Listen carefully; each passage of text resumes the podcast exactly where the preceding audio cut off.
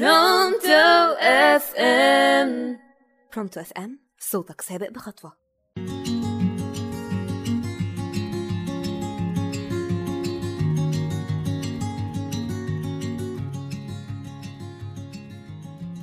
صباح الخير أو مساء الخير حسب التوقيت اللي بتسمعونا فيه على أجمل مستمعين مستمعي راديو برونتو أف إم.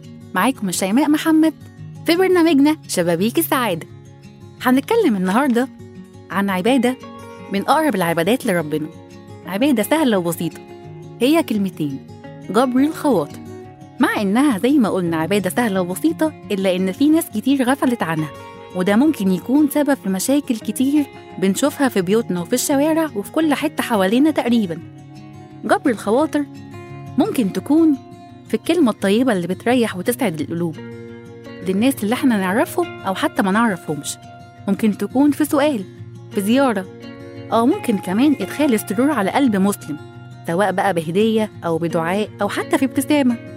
بس عايزة أقول لكم إن جبر الخواطر كلمة جبر نفسها جاية من اسم الله الجبار. زي ما ربنا جبار على الظالمين هو جبار يعني بي- بيجبر خاطر المنكسرين. فهنتكلم على نقطة بقى بنقول فيها جبر خاطر الضعيف.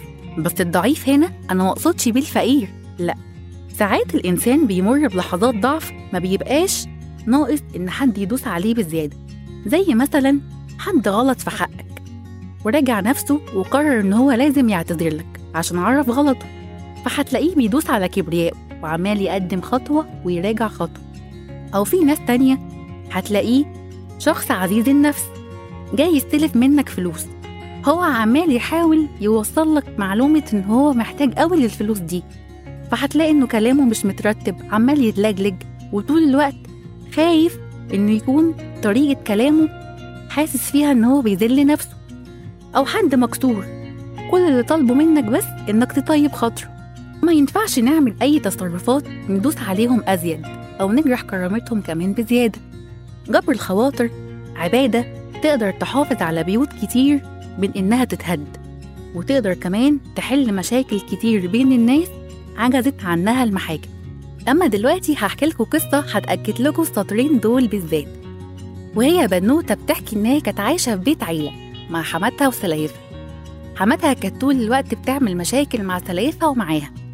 والبنوتة دي كانت في بيتها دايما في مشاكل مع جوزها باستمرار. والمشاكل دي كانت بتوصل للمحاكم كانت ممكن توصل كمان للطلاق. وعندها ابن شقي جدا كل ما تخش فيه أي بيت يكسفها من كتر شقاوته. في يوم من الأيام حماتها وقعت من طولها وجات لها جلطة وبقت قاعدة الفراش ما بتتحركش.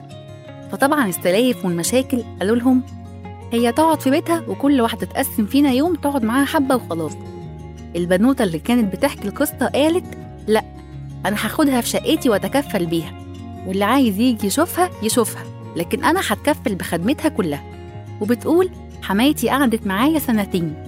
ولما لقيتني أنا اتكفلت بيها وكنت براعيها بما يرضي الله كانت كل يوم بتدعي لي دعوتين ما بتدعيش غيرهم. أول واحدة ربنا يهدي لك ابنك والشقاوة اللي فيه دي تروح منه ويبقى حد كده كويس وكانت دايما بتدعي إن ربنا يهدي لها ابنها عليها وما يحصلش ما بينهم مشاكل. طول السنتين دول عمالة بتدعي لها في الدعوتين دول بس. لحد ما جوزها في يوم من الأيام جه وبتقول للبنوتة دي أنا جوزي بس راسي. وقال لها دي أمي.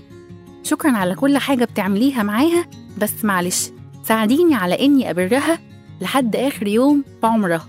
وبتقول بعد السنتين دول ما خلصوا أنا شفت العجب في حياتي إن كل يوم الناس اللي كانت بتسمع مية ويجوا يخلصوا ما بيني وما بين جوزي بقت الدنيا هادية وما فيهاش مشاكل. يمكن لو حصل مشكلة أو حاجة زي أي بيت تلاقيها بتتحل في ساعتها. وابني اللي كنت بتكسف أخش بيه أي بيت من كتر شقاوته دلوقتي بقى ما شاء الله الله أكبر عليه. أنا بقيت مش عارفة هو بقى كده إزاي. شفتوا بقى جبر الخواطر. عمل إيه؟ أما الجزء التاني من الحلقة هكلمكم فيه كمان عن مراعاة المشاعر. بس اسمحوا لي بقى إن أنا أبدأ لكم بيه بقصة وبعدين أتكلم معاكم كلمتين. إديسون مخترع المصباح الكهربي اللي كلنا عارفينه. وهو صغير اترفد من مدرسته. والحجة إنه طفل غبي. كتبوا جواب لأمه وقالوا لها فيه ابنك غبي جدا وزمايله هيتعلموا الغباء منه وفصلوه. إديسون كل يوم يصحى الصبح عشان يروح المدرسة؟ مامته تقول له لا مفيش مروح النهاردة. سألها عن السبب. هو أنا ليه ما بروحش المدرسة يعني؟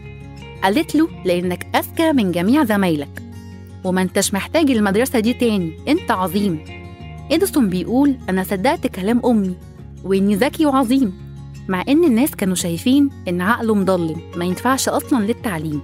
لكن بكلام أمه الحلو ومراعاة لمشاعره نور العالم كله باختراعه مراعاة المشاعر والكلمة الحلوة يا جماعة الله يحلي أيامكم. الست ممكن يكون طالع عينيها في شغل البيت ولما جوزها يطبطب عليها ويقول لها شايلاني وشايلة عني الله يديمك نعمة. ساعتها بتنسى كل تعبها في لحظة. والكلام ده كمان ممكن يتقال على الزوج وهو راجع من الشغل وزوجته هي اللي بتقوله. لو انت بقى لقيت ابنك بيذاكر ما تقولهوش ما انتش نافع أو تعالى قابلني لو نجحت. طب ما تطبطب عليه وقول له أنا معتمد على الله ثم عليك وكل اللي يجيبه ربنا كويس. يا جماعة الحب عامل زي السبرتو. لابد إنك تحافظ عليه بإنك تغلفه بالاهتمام بدل لما يطير منك.